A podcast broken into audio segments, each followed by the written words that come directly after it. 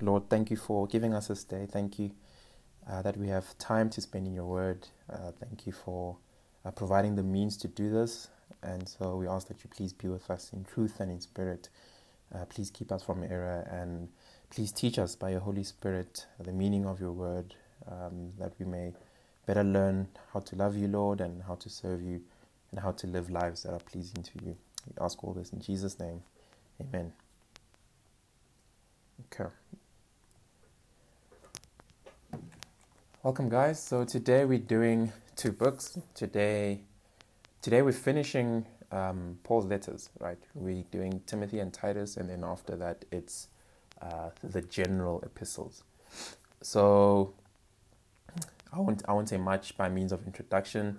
Uh, we'll start with Second Timothy. So if you have your Bibles, please turn to Second Timothy, and um, Second Timothy what is happening there? What is the context of that book? So you can see that Paul is about to die. You can see that in chapter 4. So if you look quickly at chapter 4, verse 6, chapter 4, verse 6 says, For I am already being poured out as a drink offering, and the time of my departure has come. I have fought the good fight, I have finished the race, I have kept the faith. Henceforth there is laid up for me the crown of righteousness, which the Lord, the righteous judge, will award to me on that day. And not only to me, but also to all who have loved his appearing. So Paul is able to say, I have run the race.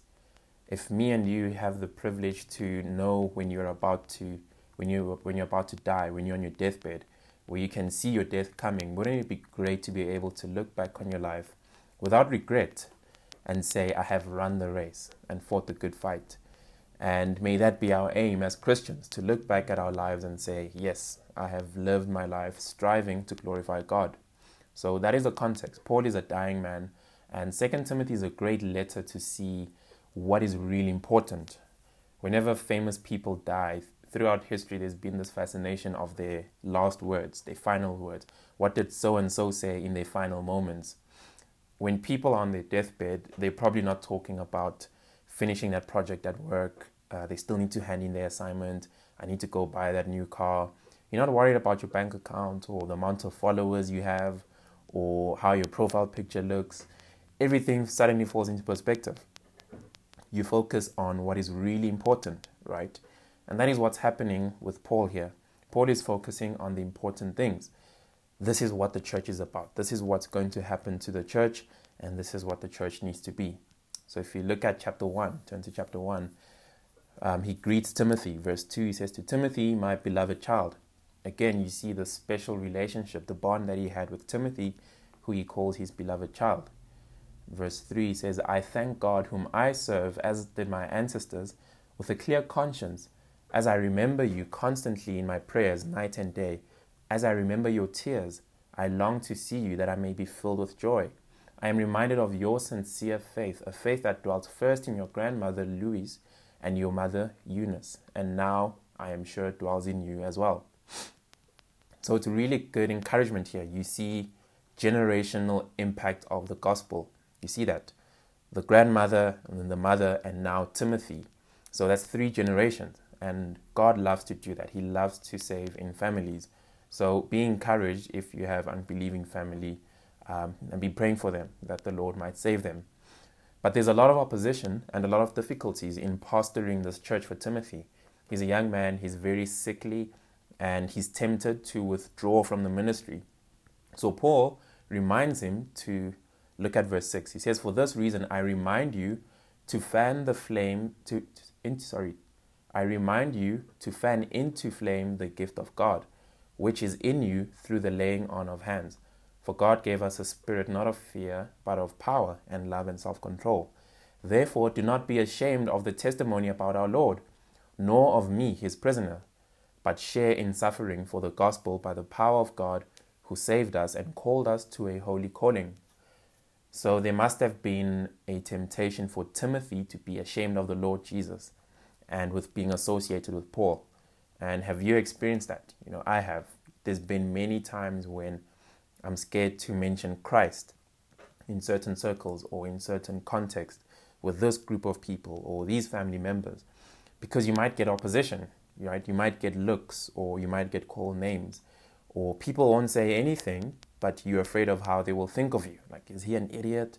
Or like, oh, she's one of those people who believe in the sky fairy. You know, you're a science denier, can't think for himself. He's blinded by religion. You know what people say. And so you might also not want to be associated with someone who is on fire for the Lord, you know, an unashamed Christian like Paul. And so Paul says, Don't be ashamed. Don't be ashamed of the Lord Jesus, and don't be ashamed of me.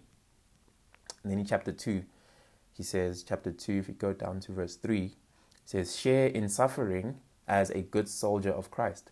Not, sorry, no soldier gets entangled in civilian pursuits, since his aim is to please the one who enlisted him. An athlete is not crowned unless he competes according to the rules. It is the hard-working farmer who ought to have the first share of the crops. Think over what I say, for the Lord will give you understanding in everything.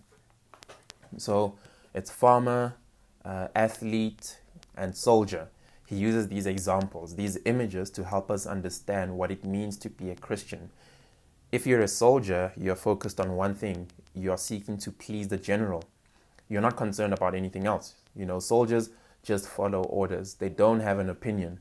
They don't have a say in the politics or the nature of the conflict if they're in a war. In most countries, even the law applies differently to a soldier. Their focus is solely on pleasing the general and following his commands. And so it is with Christ. Our focus should be oh, should be pleasing the Lord, obeying his commands. An athlete, an athlete who runs legitimately, he doesn't try to cut corners or bend the rules. Likewise, we must live legitimate lives, being authentic to the calling of the Lord and a farmer who gets reward. You know, a farmer gets a harvest from his hard work. He says, verse 15, do your best to present yourself to God as one approved, a worker who has no need to be ashamed, rightly handling the word of truth. So the phrase rightly handling the word, if you translate it literally, it means cutting it rightly, right? So if you didn't know, Paul was a tent maker. It's how he made money on the side. And as a tent maker, you would have to be very careful when you cut out the materials for making a tent. You had to be very precise. You had to cut straight. Otherwise, if you get the dimensions wrong, then your tent is not going to work. Right? The tent is going to be a mess. And that is the idea here. Cut it straight. When handling the word, make sure you cut it straight and precisely. And that is why we put in the hard work of understanding scripture. Uh, we work hard and we study to understand the cultural context, the historical context. We study the languages, the grammar, all of these things. We use these tools and then we exegete what the meaning is so that we can get the right interpretation of Scripture. So you and I have to put in the hard work. And then turning to chapter 3, so remember we saw in First Timothy, he started to talk about the last days. So the last days and how people are going to forbid marriage and and and uh, proclaim abstinence from certain foods, and all kinds of teachings are going to creep in. And so again, Paul refers to the last days here in chapter three. So look at verse one. He says, "But but understand this: that in the last days there will come times of difficulty, for people will be lovers of self, lovers of money, proud, arrogant, abusive, disobedient to their parents, ungrateful, unholy." heartless, unappeasable, slanderous, without self control, brutal, not loving good, treacherous, reckless, swollen with conceit, lovers of pleasure rather than lovers of God, having the appearance of godliness but denying its power. Avoid such people. I think if you read that, you can definitely see all of that as characteristic of our day and age. This is a description of the last days and what are the last days and more importantly when are the last days. So there's two aspects of it. Firstly the time from christ ascending into heaven and the time when he returns that period in between those are the last days. So right now we are in the last days. We have been in the last days since jesus christ ascended into heaven 2000 years ago this right now is the great tribulation. So John will say in his epistle that uh, I am your fellow servant in the great tribulation. So John was saying he's in the tribulation 2000 years ago. And so we are in the tribulation now. We are in the last days. And so when you read verse 1 to 5, people being proud, arrogant, abusive, heartless, swollen with conceit, lovers of pleasures, people have been like that for the past 2,000 years, right? It's not just today. But of course, in the last, last days, these, these things, there will be a magnification of these things. It will be greatly intensified, right? It will become even worse. Um, that is a second aspect to this. It's, it's, um, um, it's like when we speak of ju- uh, Judgment Day, there is the day of the Lord, and then there is the great and final day of the Lord, right? And likewise, um, in the same way, we are in the last days, and then closer to the time of Christ's return, we'll have the last, last days. Uh, and then, and so Paul then talks about false teachers and false teachers among them. He says, if you look at chapter 3, verse 6, for among them are those who creep into households and capture weak women, burdened with sins and led astray by various passions always learning and never able to arrive at a knowledge of the truth. So, one of the features of false teachers is that they take advantage of women, whether it is sexually or financially. The Pharisees did that, right? And Jesus pointed it out. Today, it's the same thing.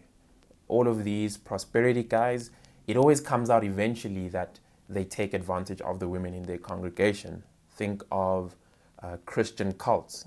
You know, women are always taken advantage of and sexually abused. The leaders take money from poor widows who are struggling, and it's terrible. But it's, it's one of the way, it is a way to identify false teachers. And then he says, if you go down to verse 12, he says, Indeed, all who desire to live a godly life in Christ Jesus will be persecuted. So don't be shocked when it happens. In a sense, you can rejoice when you are persecuted for Christ's sake it's a sign that you're doing something right, right? But the key is that it is for Christ. If you if you are a jerk, if you're a terrible person and people treat you bad for it, you can't call it persecution, right? If you commit a crime and you're sent to jail, you can't say, oh, you know, it's tough being a Christian. No, it's because you've broken the law.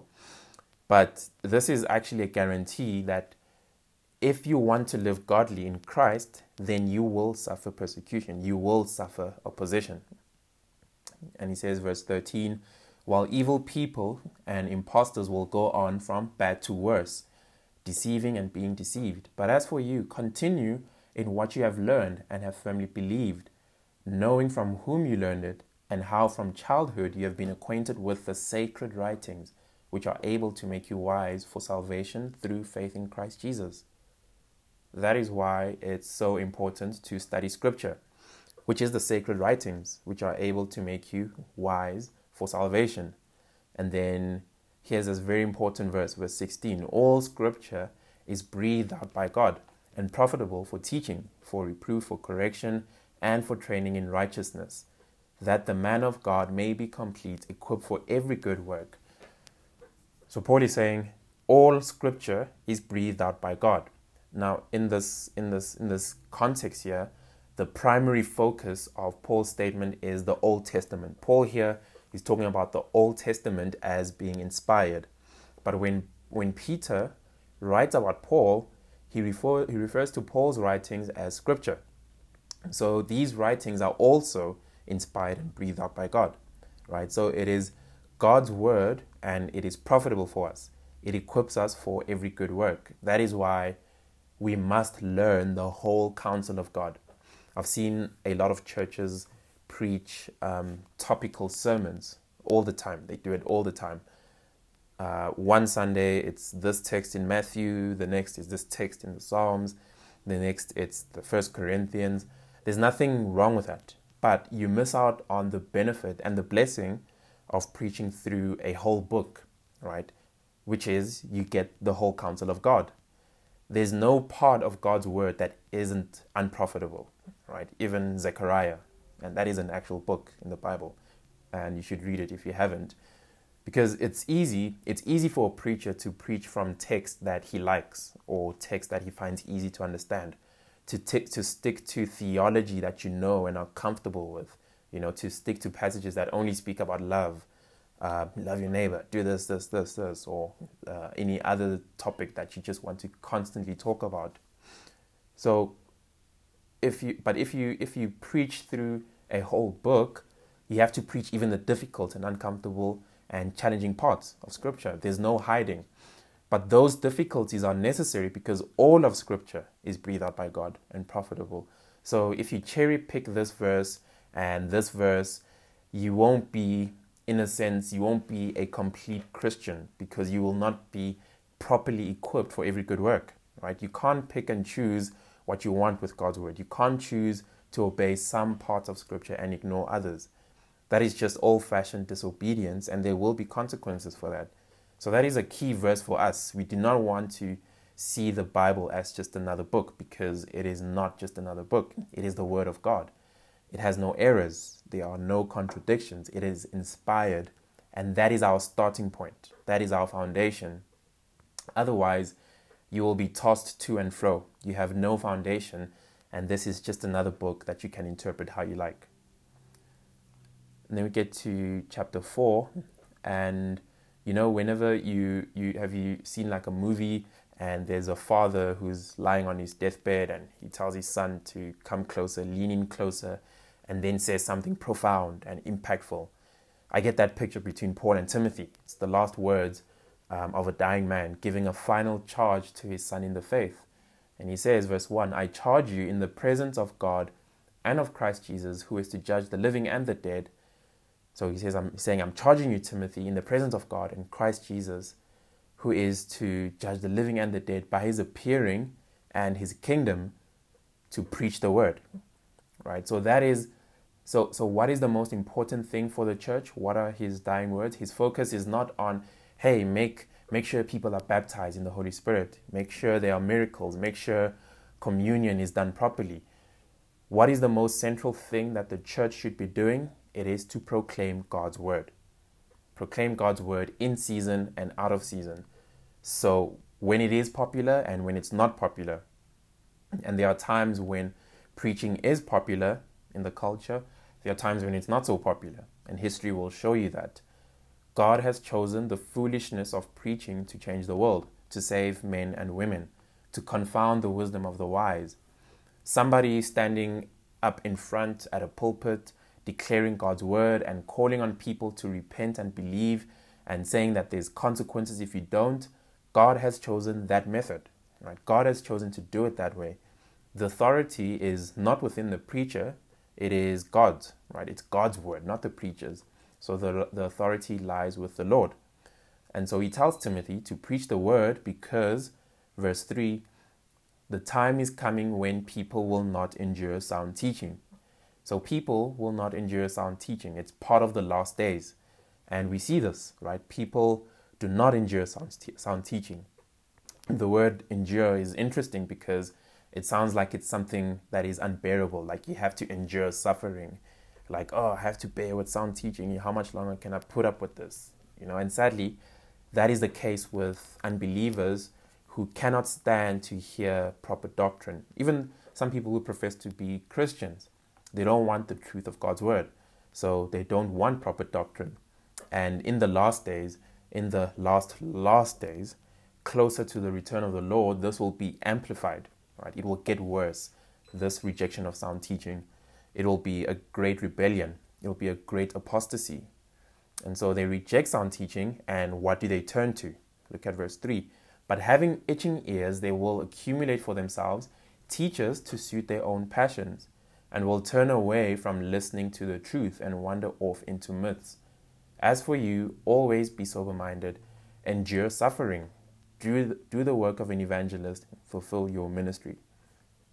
So the rebellious will have itching ears. And uh, when you have an itchy ear, it has to be scratched, right? You can't not scratch it. It's just one of those areas where it's like you can't endure it. And so you want to go you will want to go where your ear will be scratched, where it will be satisfied. And you know, you know what's one of the best ways to grow a church? One of the best ways to, to build a following, a mega church, is to never talk about sin. People want their ego stroked. They want their pride to be built up, right? They want their passions to be supported. And so they will go to where they are told they are amazing and beautiful and good and worth loving and that they are the best. You don't want to be told about sin and judgment. You don't want to be told you're a gossiper and a slanderer and you're lustful and you're an idolater. You want practical tips on a better marriage and how to run your business and how to be a better version of you, how to live your best life now, essentially. And then you just sprinkle Jesus' name on it, right? Say it's all in Jesus' name because what you're doing, what you're trying to do is to sanctify your passions and your idols. Jesus makes you feel better in your conscience. And so when you come to a church where sin and judgment and hell and wrath and holy living are spoken about, and confronts you. But instead of repenting, you harden your heart because God's word will push at your conscience, and there's only two ways to respond. It's either um, in faith to turn to repent, or to harden your heart. Sometimes people will hide behind cultural things. So for some people, sound doctrine will confront their culture and their worldview, and they will say, "I don't like that. I don't like this teaching on masters and slaves. I don't like this teaching about women and modesty. I don't like this view on whatever the case may be, whatever the culture is dealing with at that time. You know, I don't want to hear about this sexual purity. I don't want to hear that I can't have sex outside of marriage. You know, I want to hear something that suits me better. We want we want these things. We want money and power and uh, security and sex and safety. And so we sanctify, we package it with Jesus. And what that does is then it appeases you and it makes you feel better. So it's a very sobering check. Uh, it's a very sobering call to check what kind of ears we have, you know. And it's not just the prosperity gospel, right? It's not just greed that people want. It's all kinds of things. It's also power, um, and it's emotions. We are living in an age of emotional tyrants. You know, it's all about feels and emotions and uh, empathy where the greatest sin, the greatest crime you can do today is to offend someone and make them feel bad. The problem with that is nine times out of ten, the truth is offensive, right? And God's word is the truth. And we need to preach about sin and rebellion. You know, we need to preach about God's wrath and his judgment. And we also need to preach about his grace and mercy. We need to be proclaiming the truth in love. So the, the Bible does help with marriages and running businesses and dealing with emotions. Um, it deals with all of that, definitely. But what does it profit a man if he gains the whole world and loses his soul? Right? The most important thing is that you are right with God, and that is what we should prioritize. Prioritize the gospel, um, preaching, uh, preaching God's word, proclaiming His truth. So, uh, look at verse three. Right? It says, "But having itching ears, they will yeah, they will accumulate for themselves teachers to suit their own passions. So um, it's very interesting when you read that that that uh, that verse very carefully that they accumulate for themselves teachers, right? If you know anything about economics, then you know that what's foundational to any kind of market business is supply and demand, right? Demand for a product creates a supply of that product. Where there's demand, someone will see an opportunity to supply what is needed and then make money. And this passage is telling us that there's something of a supply and demand going on here uh, when it comes to false teachers, right? There would be no false teachers if people did not listen to them. The people accumulate to themselves, they gather for themselves false teachers. There's a demand to hear this kind of teaching, to hear prosperity teaching, or to hear teaching that panders to the emotions, to hear about self, and so they go out and they find people to tell them what they want to hear. They find false teachers.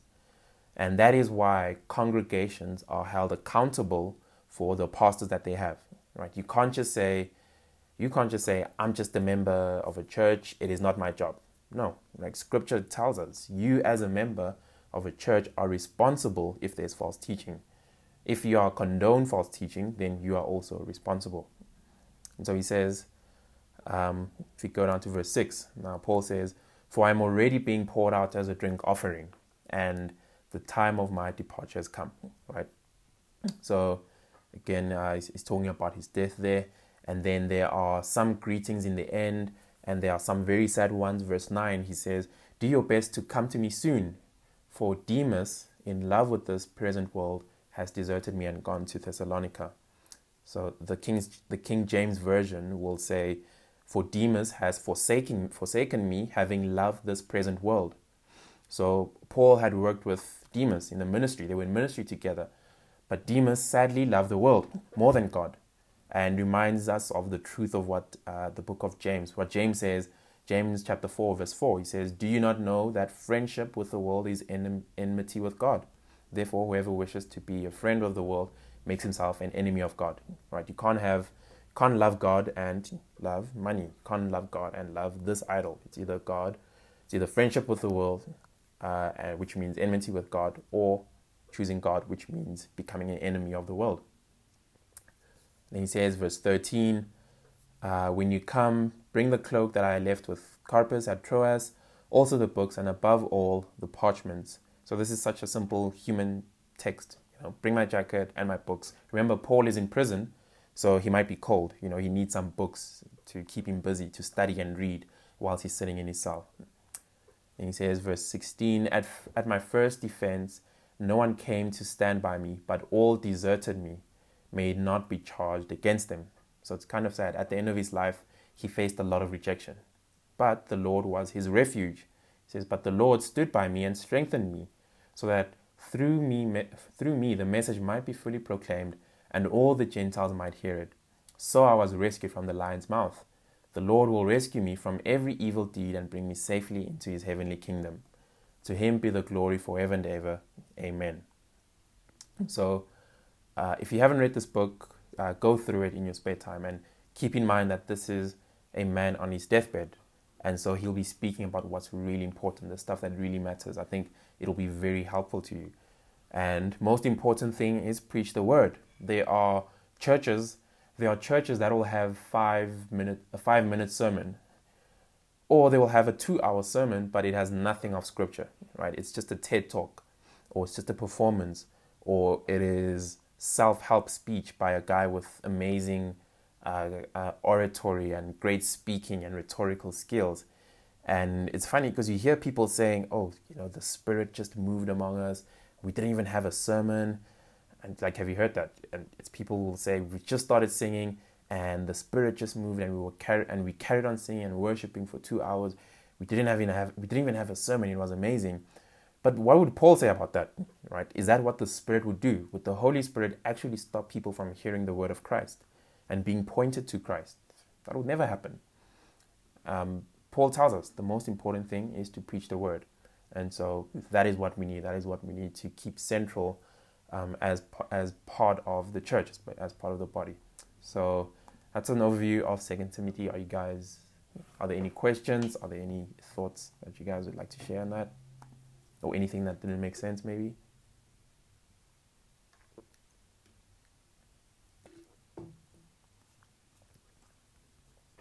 Okay, I'll take silence as a no in this case. So we're good. Okay, then let's move to Titus, which should be on the next page. So, um, Paul writes a letter to Titus, and Titus is written a couple of years before Second Timothy. Titus is living on the island of Crete, and we see this in chapter 1, verse 5. Verse 5, he says, This is why I left you in Crete so that you might put what remained into order and appoint elders in every town as I directed you. Right? So Paul instructs Titus in mostly the same things that he did with Timothy. Uh, this is what the church must look like. It must have elders and members, must do this and that. And Timothy, I'm sorry, Titus has to appoint elders. Um, and so we read in First Timothy the qualifications of an elder and deacons. And the qualifications for those two uh, officers, they're almost identical. The only difference is teaching, right? It's a requirement for an elder to be able to teach. So a pastor must be able to teach, but it's not a requirement for, for a deacon to teach. So here in this book, Paul only mentions the elder's qualifications.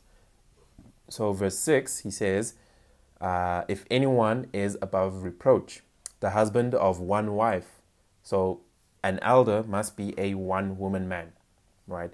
So he's against polygamy as well. Uh, polygamy was a problem back then. So you can imagine that in most communities, the chief would have multiple wives. And in a community like that, the chief would most likely be an elder if he became a Christian. And Paul says, no, you cannot be an elder. You know, you have to be the husband of one wife if you are married. Um, you can be you can be unmarried and be an elder. You can be single and be an elder. Timothy wasn't married. Paul was never married. Um, and I'm I'm thinking as well. I think Titus at this point also wasn't married. And so an elder, um, married or not, must be sexually pure. If he commits adultery or fornication, he is disqualified. He's to be removed as an elder in that church. If you are disqualified from ministry, it doesn't mean that you are not saved, right? It just means that you are not to be the pastor there.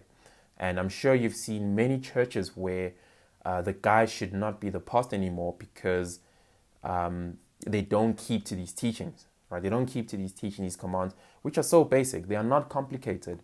And so verse 4 says, And his children are believers and not open to the charge of debauchery. So, does this mean that the children of an elder must be believers? Must they be saved? Or does this mean that the children must be faithful? So, it depends on how you interpret it. In First Timothy, he says in chapter 3, verse 4, that uh, the, the, the elder must manage his own household well in dignity, keeping his children submissive. So, it seems that there's a different emphasis. Some argue that the children must be faithful, some argue that the children must be saved Others say that the children must just be faithful and submissive, which is what I lean towards. You can't say that his children have to be believers because imagine you're a pastor and you and your wife have just had a child, right? That child is a month old. That child is definitely not saved, right? I can tell you that for free, right? The child can't make a profession of faith. It can't be baptized. So is that is that elder then disqualified? Right? Let's say the child grows up and is now 16 years old and makes a profession of faith and gets baptized. If you had removed the pastor, do you then call him and say, listen, you can come back because your child is safe? Like that wouldn't work, right? That would be foolish. If you are consistent and say that it must be that his children are believers, then you would have to apply that consistently. From the context, though, he also says in verse 5 that they must be uh, not open to the charge of debauchery. So that goes with the principle you see in First Timothy, which is that if his children are not faithful, submissive, if his children are not obedient to him, then he's not qualified to lead the church. He can't manage his own household. How do you expect him to manage the household of God if he can't manage his own home? And I'm sure you can think of pastors who should not be in ministry because who are the worst kids? You know, like I think if you've been in any conversations with uh, in Christian circles, you know that pastors' kids are the worst kids. Being a pastor's kid even comes with all these negative connotations, right? You're expected to be rebellious and disobedient, a menace to society. And that's really sad. There should be no such thing. We call them PKs. They should just be K because we should call you kid because your father's disqualified and is no longer a pastor because he can't control you. And again, what that does uh, what what what does that also tell us about what Paul is dealing with over here? If you think about it, here Paul is dealing with how the church looks to the world. What does the world think of the church when the pastor is caught in a sexual scandal, an extramarital affair, when he's caught uh, drunk and driving, or he gets a divorce, when his children show up in newspapers for being part of scandals because they are little devils who grew up to be bigger devils. What are people going to think of the church? It's no wonder why people are not going to come to church. You know, I've seen unsaved friends and family have better morality than the church, right? They have better behaved kids than the church. So why would they go there? To be preached at by an adulterous man, to be taught how to lead a family by a man who can't lead his own, to be in a church that condones that, that allows such a man to be an elder, out of some false sentimentality and a false love is to be like the Corinthians, who were letting some person have an affair with their own mother in law. And they were not grieving, right? They thought they were being loving. And Paul condemns that, and we should condemn that. But can you see how simple these instructions are? These are simple verses children and wives, sexual and how you treat them. uh, sexual purity, managing your own household. That is normal morality, and yet the church get, gets this so wrong. And so, with deacons and elders, we get, remember, with deacons and elders, we get the structure of the church that you might know how to behave in the household of God, right? This is what this is all about, how God's church works. People in this day and age are trying to get away from any kind of authority, um, any kind of uh, hierarchy, right? But it normally goes nowhere, right? It actually ends badly most of the time. It ends badly because that is not how we are made. We need structure, we need hierarchy. In the beginning, God created the heavens and the earth, and if you read Genesis, it says it was null and void, and the Spirit hovered over the waters. The picture we get in creation is that the world is in chaos, there's no form, there is no shape, it's all disordered, and then the Spirit, the Holy Spirit, comes and creates. And what is God doing in creation? He is bringing order. He's bringing, He's ordering and He's structuring. He structures the days. This will, the uh, they will be this long. Uh, there will be night and day. He structures the animal kingdom. This is the food chain. He structures the plants and how and what they grow. Right, and then God creates man. And what is man's mandate? Man is to exercise dominion over God's creation. And what does that look like? It's bringing order and structure right? That's what we do as, as human beings. We bring order and structure. We, we see problems and we bring order to fix them or to improve things. When things go wrong, the opposite is happening. There is disorder and chaos. It's a tearing down of the hierarchy. You see it in Western society. It's what happens in relationships. There's a there's a there's a tearing down of the hierarchies of the order. It's, bringing chaos into it. In marriages, the man is not leading, the wife is not submitting. That falls apart. In families, children run the home now, right? It's going to end badly. When you raise children without any discipline, the end product is disgusting. Hierarchy is not evil in and of itself, it is good, it's biblical, and so we need it in the church as well. And so God is giving us the structure and how it should be maintained. So if you turn to chapter 2, chapter 2, he then Paul turns to different people right? He says, verse 1 As for you, teach what accords with sound doctrine. And what accords with that? Verse 2 Older men ought to be sober minded, dignified, self controlled, sound in faith, in love, and in steadfastness. So he looks at different categories now and he says, Older men, this is what you should be like. Not having a midlife crisis, not divorcing your wife to chase after young women in clubs. Instead, be dignified, be sober minded, and self controlled. He says, verse 3 All the women likewise are to be reverent in behavior, not slanderous or slaves to much wine. They are to teach what is good. And so train the young women to love their husbands and children, to be self controlled, pure, working at home, kind, and submissive to their own husbands, that the word of God may not be reviled. So here he's talking about the older the older ladies.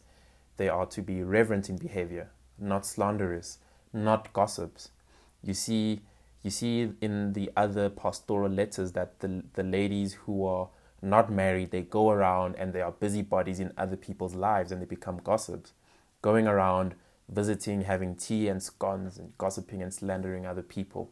Paul says, no, that is not how older ladies are supposed to be. They are supposed to be reverent. And when they do meet other ladies, the younger ladies, what should they do? Teach them. Not complain about how useless men are, but teach them how to love their husbands and their children. And that there is a command for all the ladies to teach uh, that. So that there's a that, that this command exists, right, for all the ladies to teach the young ones how to love implies that they need to be taught how to love. So don't come and say, "Oh, I already know how to love." We all need to be taught how to love. Isn't that right? What are all the commands in scripture about? When asked about what, what is the greatest commandment in the law, what was Jesus' response? Jesus said it was to love God and love your neighbor. All the commands in scripture teach us how to love God and love neighbor, right? Your neighbor includes your spouse and it includes your children. And so we constantly be, we, we need to constantly be learning how to love. It's crazy because we, we think of ourselves as loving, but we really we don't know how to love because if we did, there would be no problems in the world. And why is this to be done? Verse 5 that the word of God may not be reviled. again, you see how it's about witness, so that nobody can come and say, "Yo, these Christians are terrible."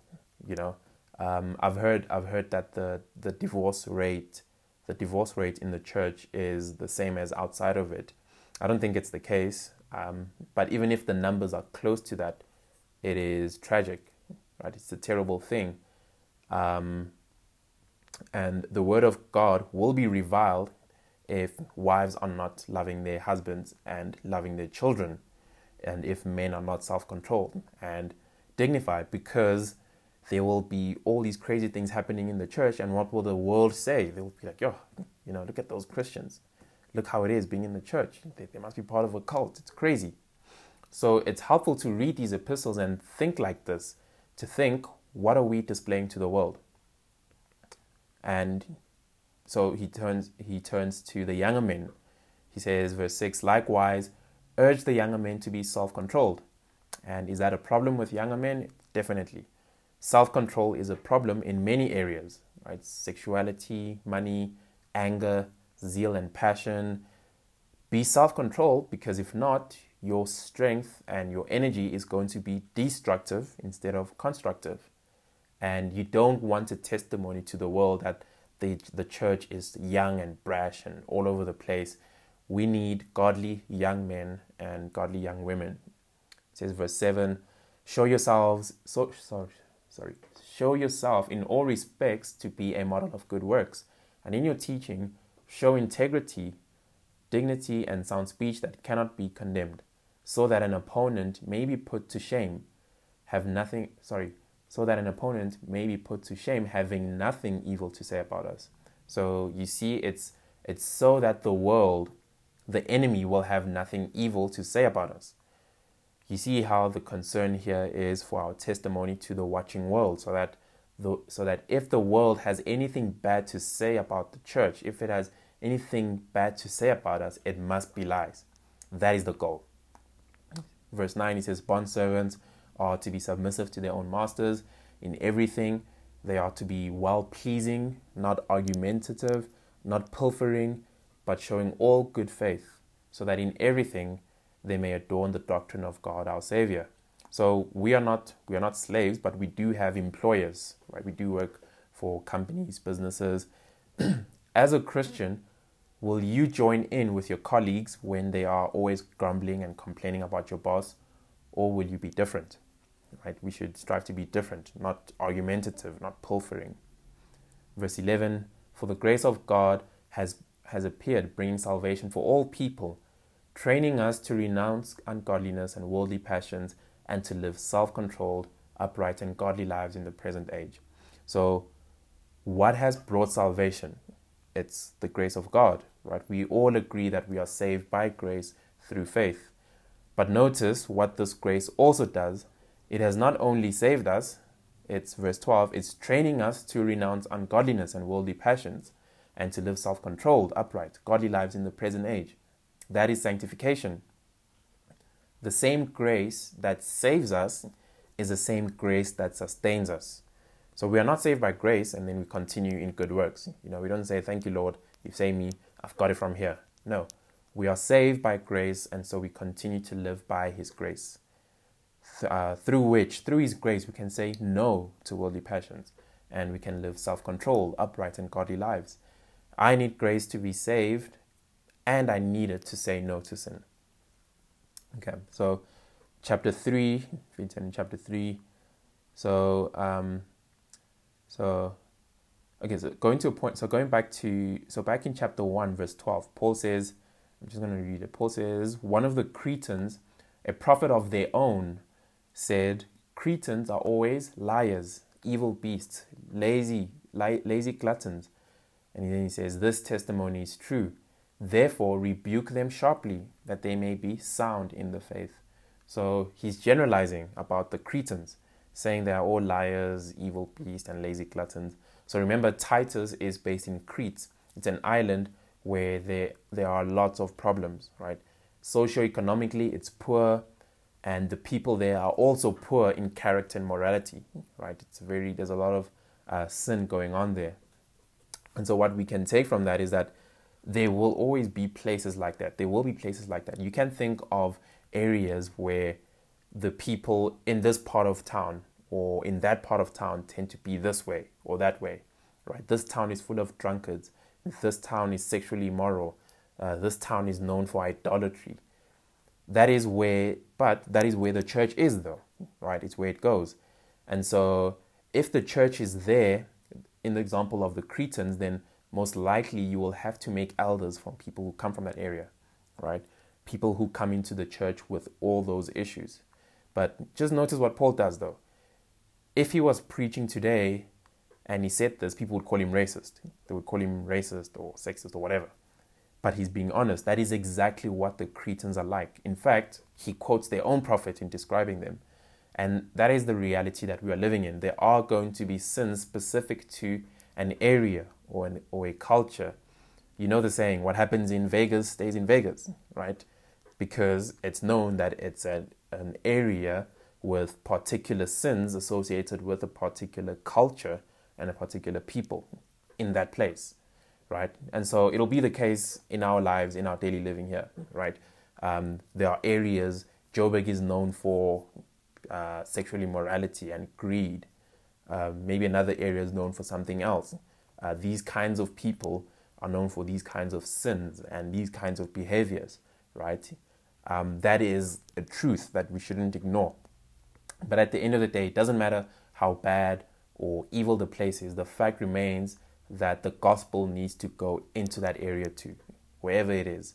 You know, whether it's uh, the area where that is sexually promiscuous or loose, uh, the the place that's full of idolatry, the place that is poor in poverty, where there's crime and crazy things going on. Point is, the church needs to go there. Church needs to go out to all places and needs to be proclaiming the truth. Needs to be proclaiming the truth of God's word, sound teaching, sound doctrine, um, holding fast to the faith. And then going back to chapter 3, uh, verse 12, Paul then sends his greetings and instructions.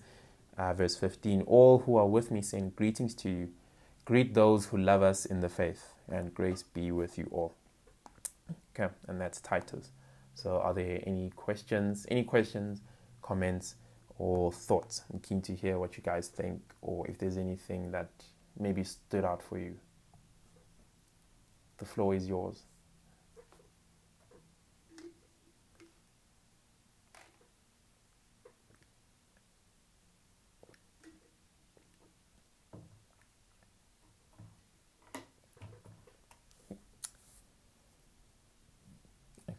So there's a question from Claude She's asking, could you could you please explain exactly what deacons are and what their roles are?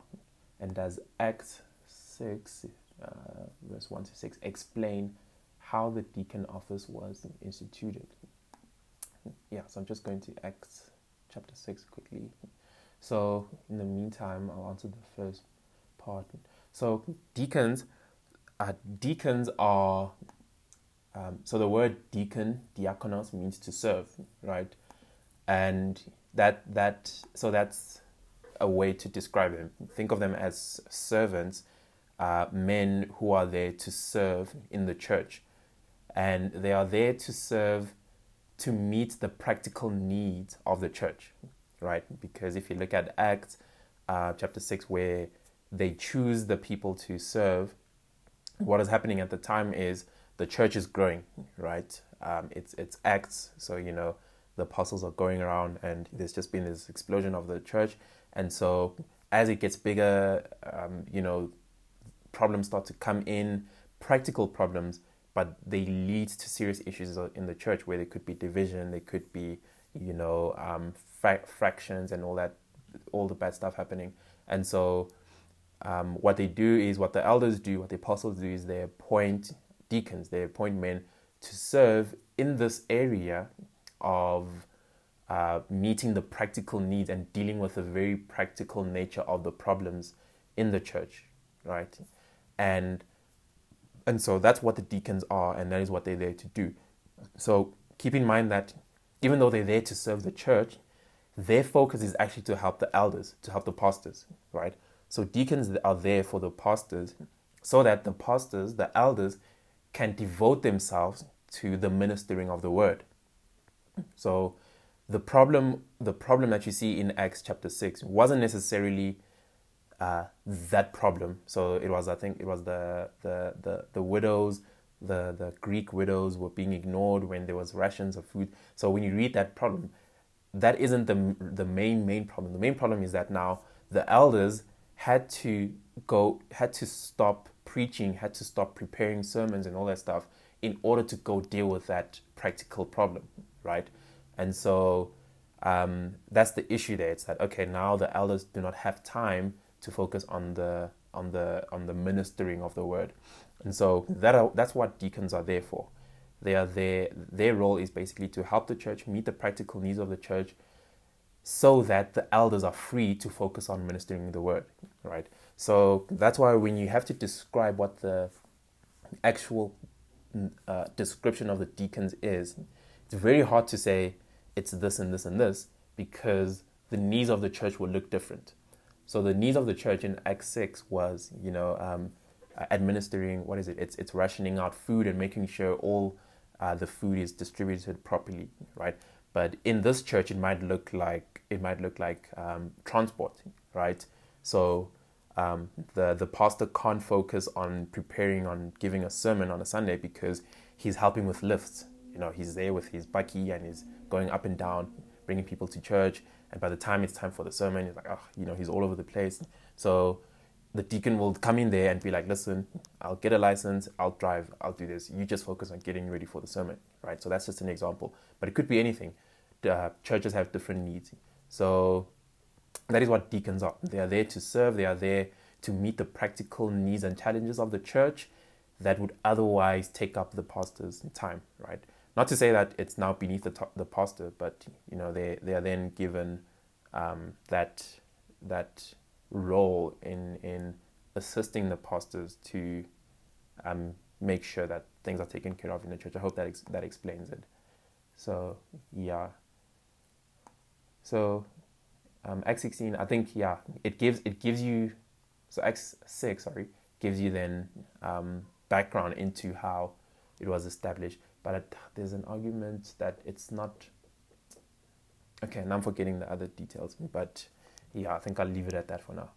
And then Percy uh, Smog is asking, with regard to his children are believers, if the child is unfaithful, unbeliever, and independent, should the elders step down, or is this uh, an exception? If the child is unfaithful, unbeliever, independent, should the um, I don't think so. It's it's uh, so I think whilst the children are in his household, if they are not if they are not uh, submissive and, obe- and, and obedient to him, then he should step down because he can't manage the household. But it's like if you now, you know, you leave your your your father's house and you you know you become an apostate. You know, you're like, oh, you know, I don't believe, or whatever the case may be. It's just like, nah, ugh, you know, I don't really care. Um, but then that's that's speaking towards. So the thing is, it's not really speaking towards like salvation that's it's more the, the child's character and behavior you know uh, especially relating to their parent is the child submissive because you know that's something that's the responsibility of the parent um, to be to be a, a submissive child uh, it's not it's not really to say that um, he's uh, you know a bad child it's just submissiveness to their parents so sometimes you know people pastors have children that don't come to the faith. You know, some sometimes they have children who profess to be believers, but then after a while they they apostatize. So uh, John, I think John Piper, John Piper has a son who's you know like now a famous um, what do you call it atheist. So uh, I wouldn't say he should step down from being a pastor because, um, and people will testify like from what I've read at the time, you know, when the child was growing up, he was an obedient and faithful child. So, yeah. So if the child is independent and out, um, yeah, I, I, don't think it he, he should step down. I don't think it falls into that category, basically. So yeah, I don't know if, if you guys agree or someone has a different view on that. Please state in the comments or you can unmute.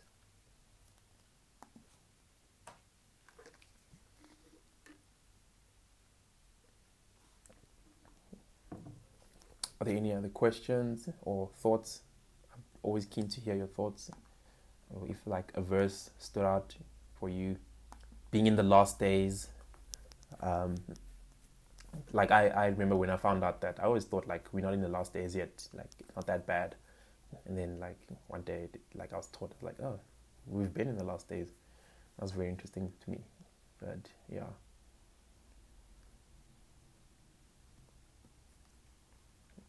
Okay. Seems like everyone's happy then.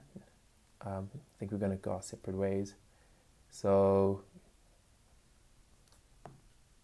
okay, cool. Thanks, guys. So, next week we will. Uh, okay, you know what? Let me close us off in prayer first, and then I'll just make an announcement on what's happening going forward, and uh, we can look forward to our weekend. So, let me just close for us in prayer.